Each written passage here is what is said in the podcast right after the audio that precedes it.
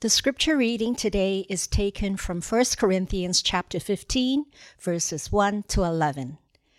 Now I would remind you brothers of the gospel I preached to you which you received in which you stand and by which you are being saved if you hold fast to the word I preached to you unless you believed in vain. For I delivered to you as of first importance what I also received that Christ died for our sins in accordance with the Scriptures, that he was buried, that he was raised on the third day in accordance with the Scriptures, and that he appeared to Cephas, then to the twelve. Then he appeared to more than 500 brothers at one time. Most of them are still alive, though some have fallen asleep. Then he appeared to James, then to all the apostles. Last of all, as to one untimely born, he appeared also to me. For I am the least of the apostles, unworthy to be called an apostle, because I persecuted the church of God. But by the grace of God, I am what I am, and his grace toward me was not in vain. On the contrary, I worked harder than any of them, though it was not I, but the grace of God that is with me. Whether then it was I or they, so we preach, and so you believed. This is the word of the Lord.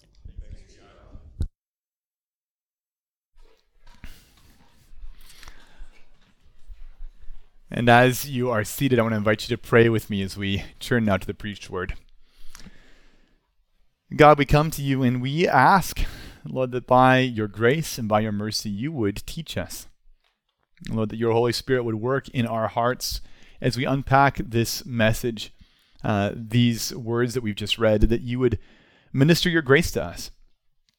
Lord, that we would become um, people who are changed and encouraged and transformed radically by your grace. Father, I pray for those that have not yet received your love and your grace for them personally, that you would um, cause them to receive it. That you would open their hearts wide to, uh, to know how deeply they are loved how much they need a Savior, and how much you are willing to, to give yourself uh, for them. Lord, we ask that you would uh, help me. Would you work and you do use my um, my weaknesses and uh, all that I am, and, and still proclaim the truth of your word, Father, by the power of your Spirit. In Jesus' name we pray. Amen.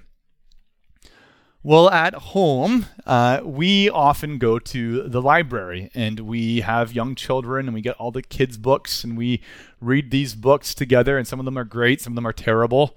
Uh, some of them I'm very unhappy with how often I have to reread them. But I read one recently to my daughter that was new to me, and it was called uh, The Very Impatient Caterpillar. And I, I, liked this story. Some of you guys might know the very impatient caterpillar. And it's interesting because this caterpillar is learning that he'll become a butterfly, but he's impatient about the process, right? And he wants to get to that transformed state quickly. And he's learning that he's going to have to be in a chrysalis. And it's going to take a long time. And he gets frustrated when he's in the chrysalis. It's taking too long and bursts out prematurely and has to start all over again. But in the end, he does become a butterfly. It's pretty remarkable, really, isn't it? Caterpillar, day one, 14 days later, butterfly. It's profound change. And if I'm honest, it makes me a little bit jealous. Not because I want to be a butterfly, and that's my inward confession to you this morning. It makes me jealous because I want to be changed too. And it's a lot harder than just being quiet in a chrysalis for a couple of weeks. I want to be a better dad. Uh, I want to be a better friend. Uh, many ways I want to want to grow in, in being free from different anxieties and fears that I have in my own life. I want to be a better pastor. I want to be a better friend, a faithful and a loyal friend. But change is hard, and change is often slow. I'm wondering if you can relate to me. Wouldn't it be nice if change were as simple as entering that chrysalis for a couple of weeks? It's not that easy, is it? And the reality is that on our own, in our journeys of life, as we're going from one state to the next, working our way through things, we all want to try different things to speed that change along. We hope in different things to, to make it more effective. We read books, we listen to podcasts, we get really excited about schedules and New Year's resolutions new disciplines in our lives that finally this will be the method that will work to accomplish something significant in my life, a new routine. And if we're young enough, and if we're strong enough, mentally and physically and emotionally, then these things they seem to kind of work for a little while, don't they? But over time, and especially as we encounter suffering in our lives, what change has actually taken place is revealed. And as the years go by, who we really are starts to become evident. And what we've accomplished, whether it was good or, or bad or insignificant or nothing at all, starts to be shown as the years wear on. This morning, I bring all of this up because this is an amazing passage. Because in this passage, God has shown us in the Bible that there is deep and lasting change possible for every single one of us. That by the grace of God, you and I can be remarkably changed for good. This morning, we'll be looking at Paul's words to the Corinthians and we'll be thinking about his story because Paul's story is maybe the most significant testimony of God's grace in the Bible. This beautiful, encouraging story of what God can do in someone's life to change them radically, all by his grace. And it's my prayer for us that as we look at Paul's life, as we unpack this text, that we would be encouraged to trust God's grace in our own lives. So we're going to consider two things this morning. First, we'll look at what grace is, and then we'll look at what grace does. So, what grace is and what grace does. So, first, what is grace? Well, grace is simply put unmerited favor. Maybe you have heard that before, maybe a couple of you have anyway. But unmerited favor is a little bit abstract, and the Bible talks a lot more in relational terms. So, specifically, grace is unmerited favor in the way that God, in his generosity and love, is so good to the undeserving. Grace is God's generosity to, to sinners, to those who don't deserve his love and his grace, but, but he pours it out on them anyway because he's such a good God. And the gospel that Paul's been reminding the Corinthians about in the first part of chapter 15 that we've been in, verses 1 to 11, it's all about grace. The gospel is all about grace. And Paul wants the Corinthians to remember this gospel. He says in verse 1 Now I would remind you, brothers, of the gospel I preached to you, which you received and in which you stand. So grace is unmerited favor. Grace is the generosity of God to those that don't deserve it. The gospel's all about grace, and Paul wants the Corinthians to know that. We need to kind of get that all in line before we move on. But you might be wondering, and we should probably stop right here. You might be wondering, what is the gospel? We've been talking about it a lot, but it never hurts to talk about it more. This is in the gospel, we see the grace of God. So if you don't know what the gospel is, it's very, very simple. This is the gospel it's good news. It's the good news that Jesus Christ has come to save sinners. That's what the gospel is. And the Bible teaches really clear that we are all sinners. We don't like to talk about sin, we don't like to admit this to one another or even to ourselves, but this is what the Bible teaches. If you don't know what sin is, sin is just disobedience to the good commands that God has given us. He's a loving God, a good Savior, a creator of all. He's given us everything that we have, and He desires our good. And we sin when we do the evil things that He's commanded us not to do in rebellion against Him. No, thank you, God. I see that you, you want me to live a certain way, but I don't want to follow that. I think I have a better plan than you do. Thank you very much. Right? Yeah, we've all been there. We've all been there. And we sin when we don't do the good things that He commands us to do. We've been there as well. When we think, well, okay, yeah, loving, forgiving, being generous, doing good, being kind, that's all great, but you know, I'd rather not. Living in relationship with you, no thank you, God. That's not for me. And we've all sinned, and apart from Jesus, the Bible says that we're even slaves to our sin. That's pretty bad news. We're stuck there living against God in various ways. I'll stop for a second because I think we hear that and, and we think, well, wait a second, I'm not that bad. Look, I'm no Hitler. And the reality is that even though we're all sinners, it is true that none of us maybe have done all the evil that we might have done. Even Hitler could have kicked his dog a couple more times. And even Hitler, by the way, probably loved his mom. Right? The, the, the fact that we're sinners doesn't mean that, that we are have done all the evil that we might do. And yet we all are really in the state of being a sinner, someone who's rebelled against God. And that's a problem because our sin destroys this world.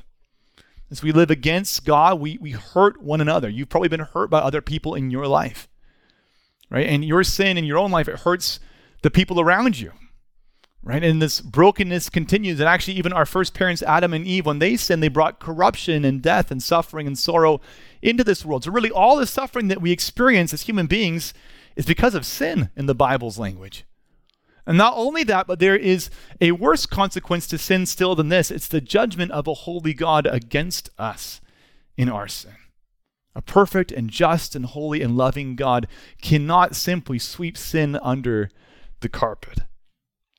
But God, praise Him, is a God of grace and of mercy. And God gives generously to those who don't deserve it. God loves to rescue sinners from their sin and its consequences. And he did it by sending Jesus Christ, which is what Paul's been talking about in these first 11 verses. He sent Jesus Christ to come to this earth to, to die in our place and for our sins so that our sin would be perfectly paid for. His death counts as our death. His blood cleanses us from our sins so that we can stand before God holy and purified and reconciled to God in relationship.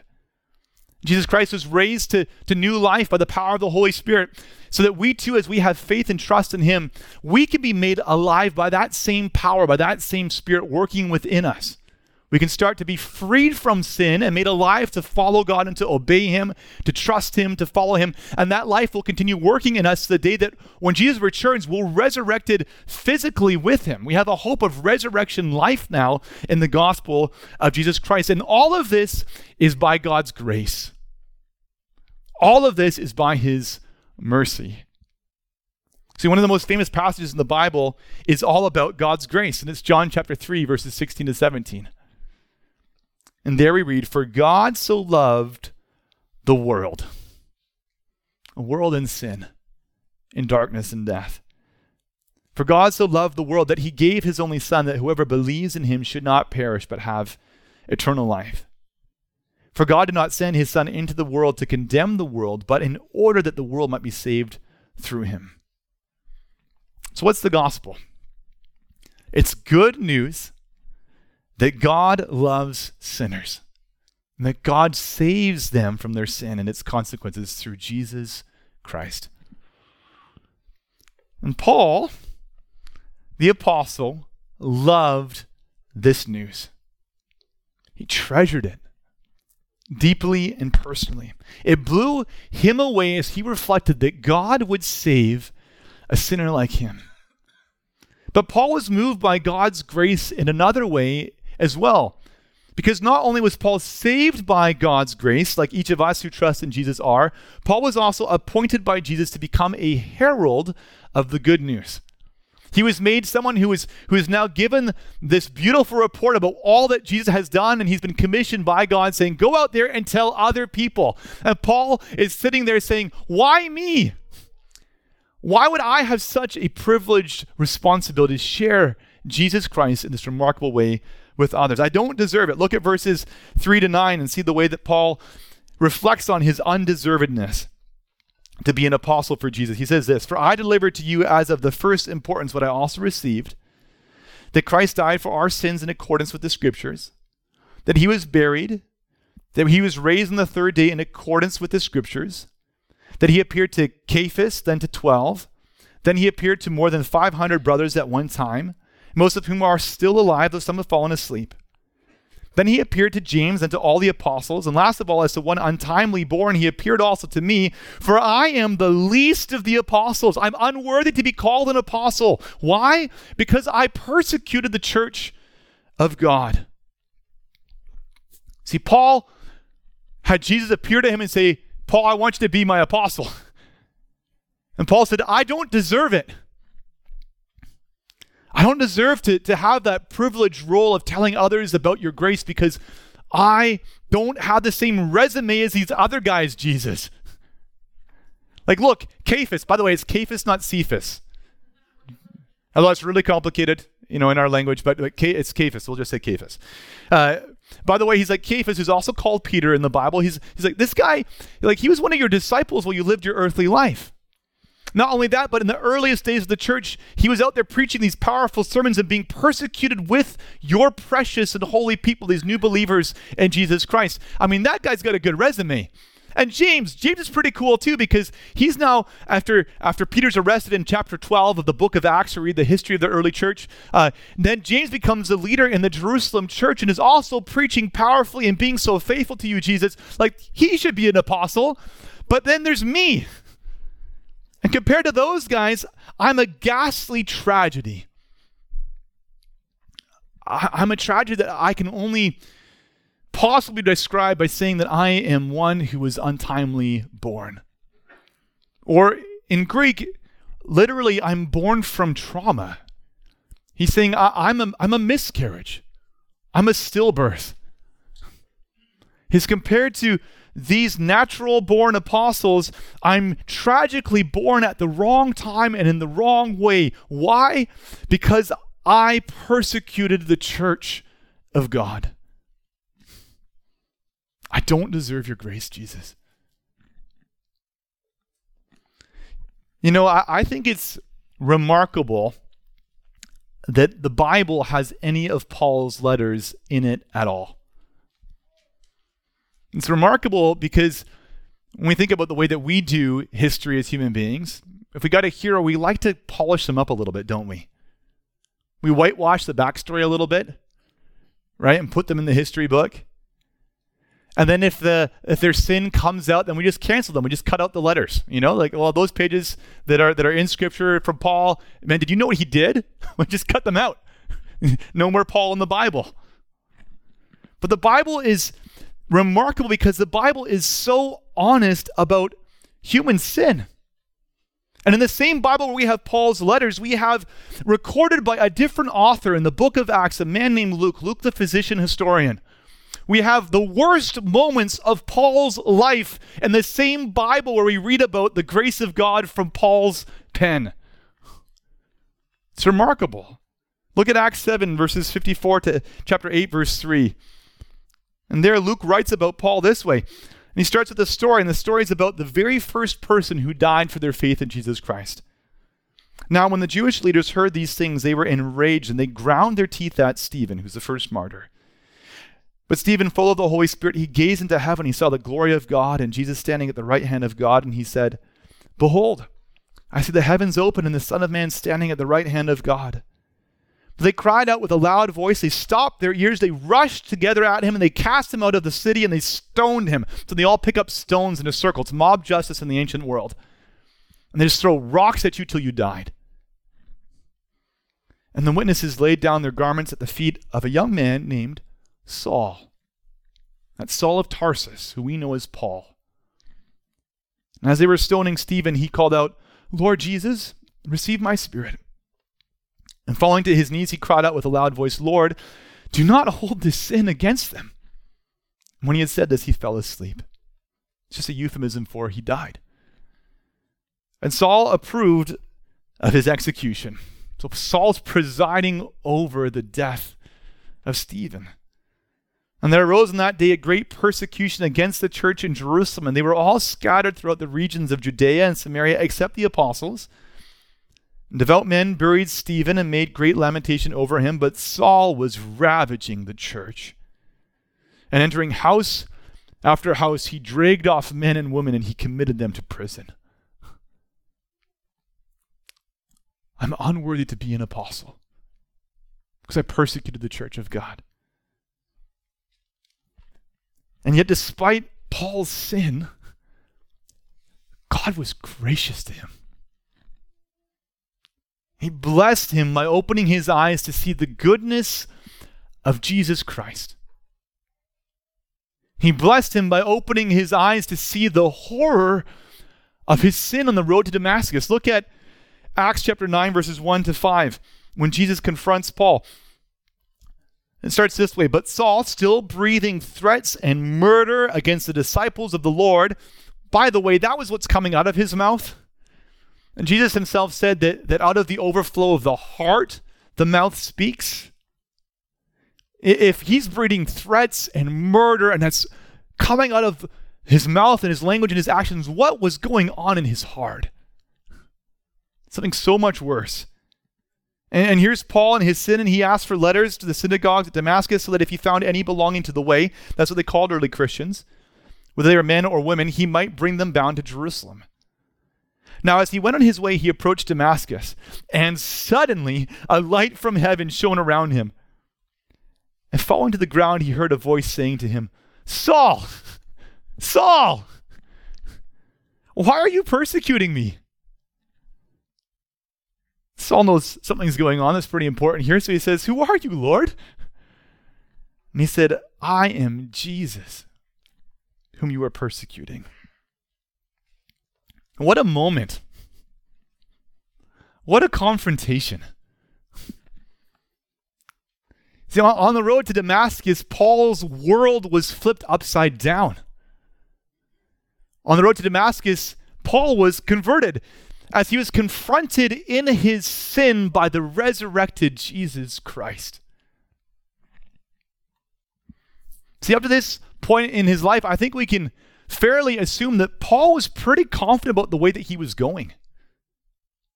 He maybe knew he wasn't perfect, but he was convinced that this was the way to live. That I am right in my righteousness. I am following God even by killing and imprisoning these Christians. He thought he was serving God, but he wasn't. And Jesus, Jesus showed him that when he showed him his sin. When Jesus showed Paul that he needed a Savior. You know, I was thinking about the way that, that God just confronts us and exposes our sin the other week. I was driving to a wedding, not the wedding we were at yesterday, some of us, a different wedding a few weeks ago in Chilliwack. And as I was driving in my car, uh, I'm driving along, and, and, it was a really sunny day, and and the car that I was looking around and thinking, you know, on the normal dark Vancouver days was probably a pretty clean car. Uh, the light starts streaming in, and I'm like, oh my goodness, this car is filthy. My van is dirty, right? The lights just pouring through, brilliant sunny day, and I'm looking at all the surfaces in the car. And I'm like, there's fingerprints on everything. you know, there's just sticky that the windows have hand smears on them. And like, I know it's not perfectly clean. I mean, I'm a parent and I'm busy and haven't cleaned it in a while, but I didn't know it was that dirty, right? There's stains on the seats. There's dust on everything. There's mud on the, the carpets. Uh, it just goes on and on. But as I as I looked at my dirty van in the bright sunlight, I began to chuckle and I began to praise God and thank Him. I'm not joking. Like it was this moment that, that God and I had. My family's in the car. I'm like, man, God, thank you. And the reason I was thanking Him and I was praising Him is because when I looked at my van, I was reminded that my heart's like my van on a dark and rainy Vancouver day. That's how it is. And and on my own, I, I don't even see what's inside of me. But as the sun poured in, I was reminded that there is a really gracious God who confronts me in my sin, who shines the light of his word by his Holy Spirit and illuminates what's going on in my life.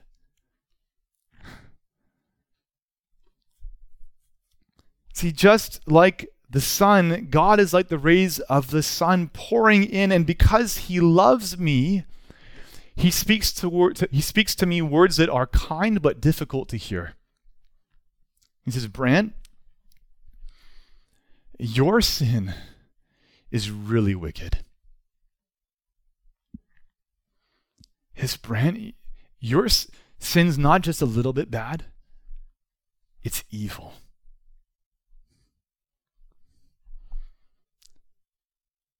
And he exposes me before the light of his holiness and his goodness so that I can start to turn to him to receive him as a savior who can deal with my sin. When that place of exposure, I can now look up and say, Okay, God, can you do something about it? And he says, Yes. That's my job. That's what I do.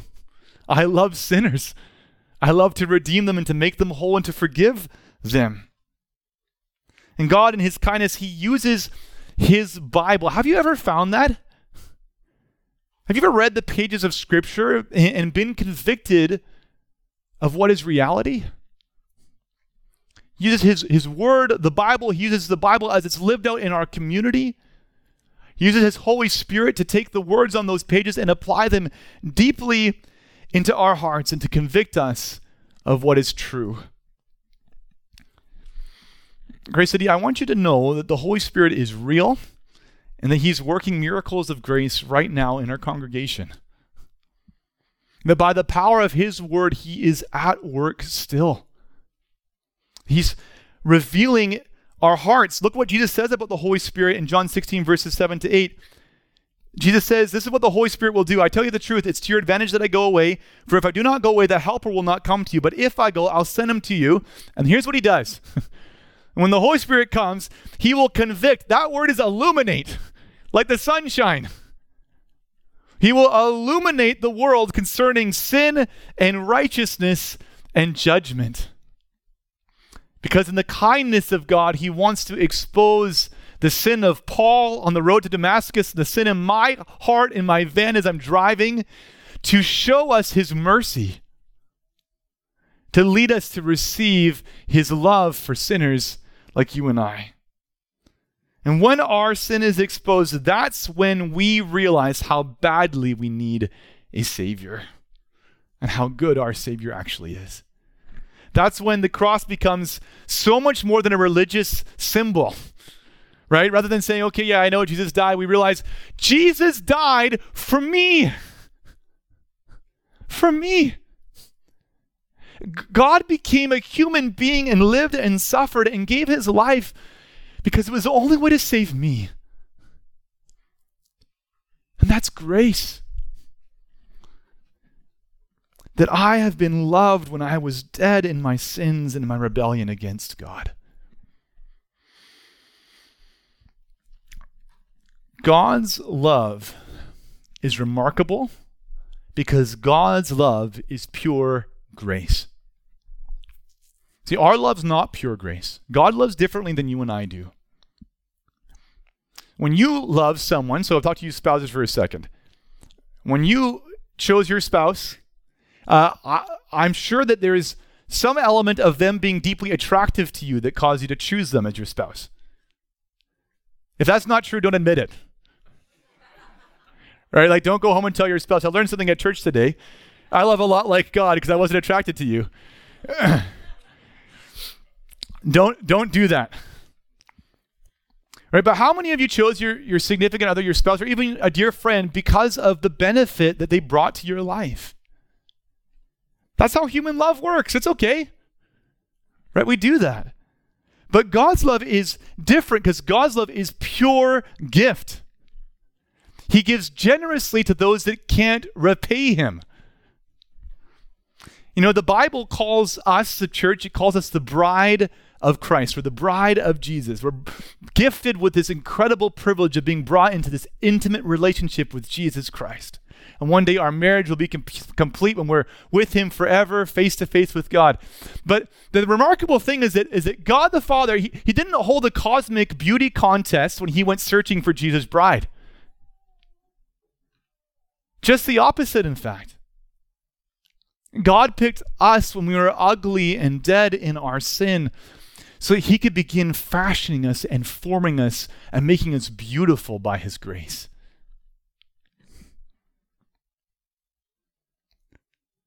So, as Paul was confronted by Jesus, began, uh, Paul began to see his own sin. And he was awed that God would love him. He got pretty pumped up about this message. He began preaching the grace that he'd received to everybody who would stop and listen. And even if they wouldn't stop and listen sometimes. And he used himself as an example of what kind of radical love God has for sinners. Look at his words in 1 Timothy 1 12 to 17. Paul says this I thank him who's given me strength, Christ Jesus our Lord, because he judged me faithful, appointing me to his service. Though formerly I was a blasphemer, a persecutor, and an insolent opponent of God. But I received mercy because I had acted ignorantly in unbelief, and the grace of our Lord overflowed for me with the faith and love that are in Christ Jesus. The saying is trustworthy and deserving of full acceptance that Christ Jesus came into the world to save sinners, of whom I now realize I am the foremost. Paul meant those words. And they're true for us in the same way that they're true for, for Paul. But I receive mercy for this reason that in me, as the foremost, Jesus Christ might display his perfect patience as an example to those who were to believe in him for eternal life. To the King of the ages, immortal, invisible, the only God, be honor and glory forever and ever. Amen. Just as an aside, if you think if you think that God cannot love, forgive, and save you, look at Paul. God forgave him. If God shows his grace to a Paul, he can certainly show his grace and his mercy to you. So, what is grace? Grace is God's generous love for sinners. It's the way that He blesses us with this unmerited favor of His salvation and blessing and love through Jesus Christ. But what does grace do? That's a good question. What's the point? Who cares if I have it or if I don't have it? Well, grace changes us. Look at verse 10 to 11 in our second point, what grace does. Paul writes there, But by the grace of God, I am what I am, and his grace toward me was not in vain. On the contrary, I worked harder than any of them, though it was not I, but the grace of God that is with me. Whether then it was I or they, so we preached, and so you believed. First, notice in these verses that when Paul says, By the grace of God, I am what I am, it isn't some grim statement of resignation. I am what I am. It's not what he's saying. It's a bold, confident assertion of the truth and the hope of the gospel. By the grace of God, I am what I am. God's grace has been working in me and it's doing something incredible, and it's all because of Him. He writes in verse 10 His grace was not in vain. On the contrary, I worked harder than any of them, though it was not I, it wasn't me, but it was that grace that was working within me. See, Paul knew what God's grace did in his life because he knew that once I persecuted the church of God, but now God's grace has come to me and I'm gladly persecuted with the church of Jesus. I'm going to go far and wide. I'm going to do anything in my power to help other people know how good this God is, even if it costs me immense suffering. And when I look at my life, those are different things. And it's the grace of God that's done that in me.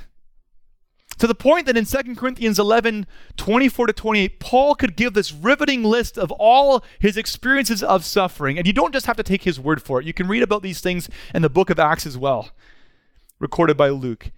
But Paul says in his own testimony, he says, Five times I received at the hands of the Jews the 40 lashes less one. It was an ancient punishment that basically would kill or almost kill the people who received it. Three times I was beaten with rods. Once I was stoned. Three times I was shipwrecked. A night and a day I was adrift at sea. On frequent journeys in danger from rivers and danger from robbers and danger from my own people, danger from Gentiles, danger in the city, danger in the wilderness, danger at sea, a lot of danger, danger from false brothers, in toil and hardship, through many a sleepless night, and hunger and thirst, often without food and cold and exposure.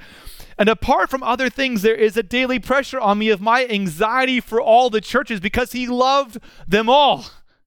And he cared about how they were doing. That's a lot of suffering.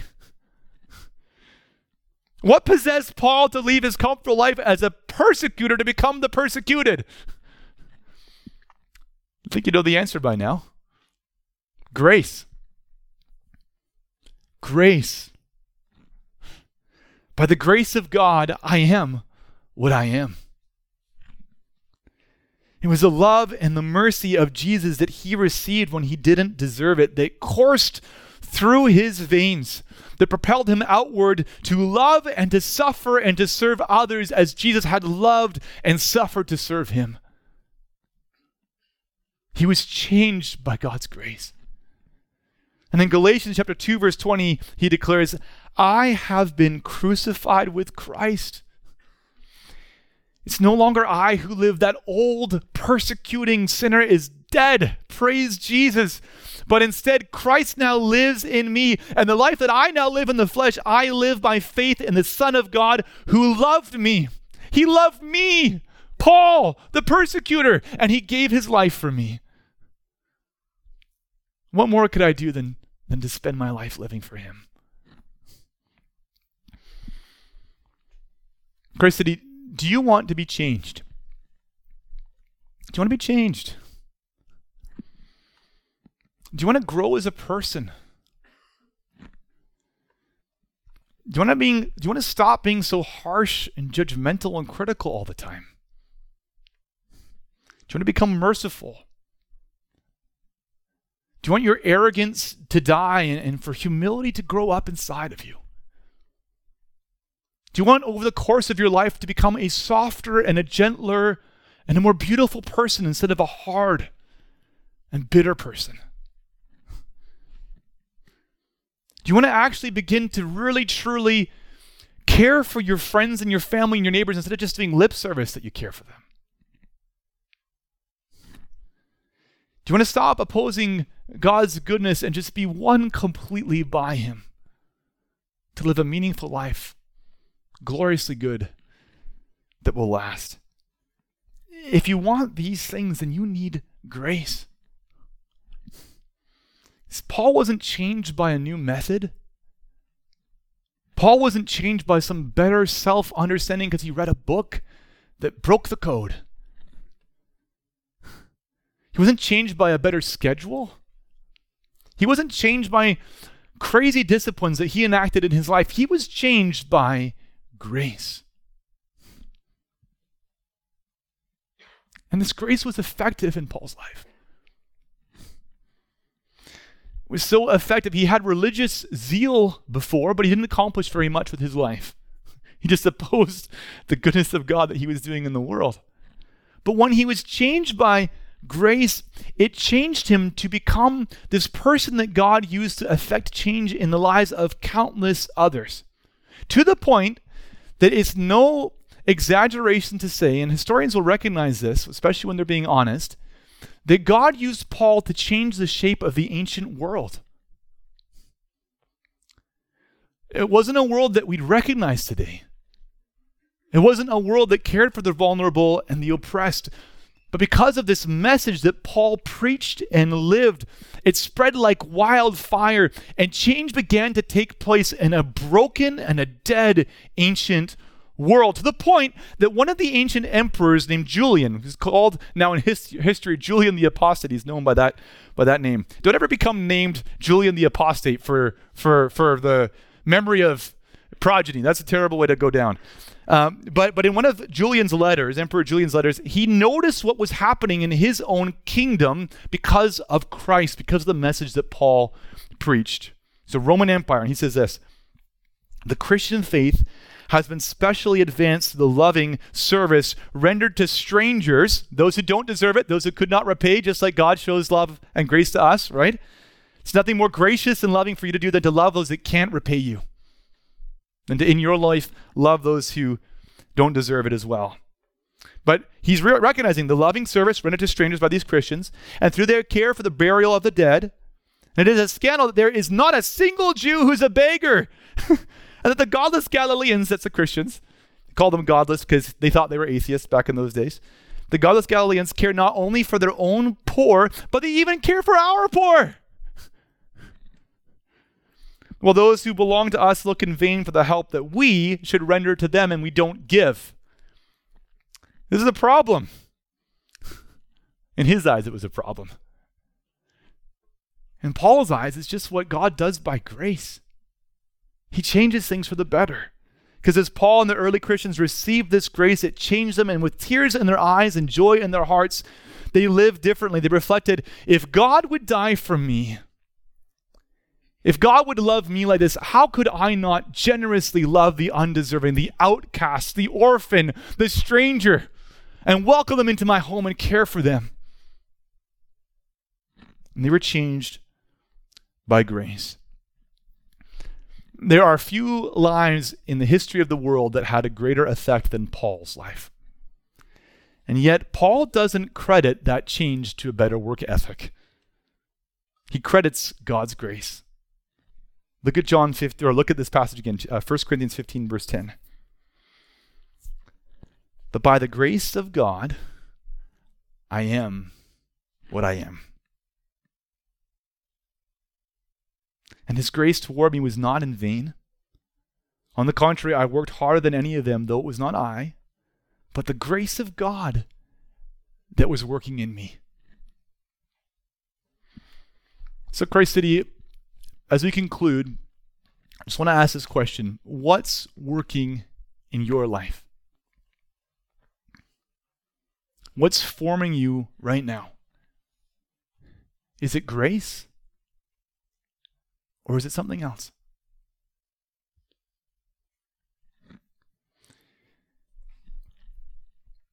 You see, receiving God's love and goodness, it starts with repentance because no one is transformed by grace who thinks they don't need it.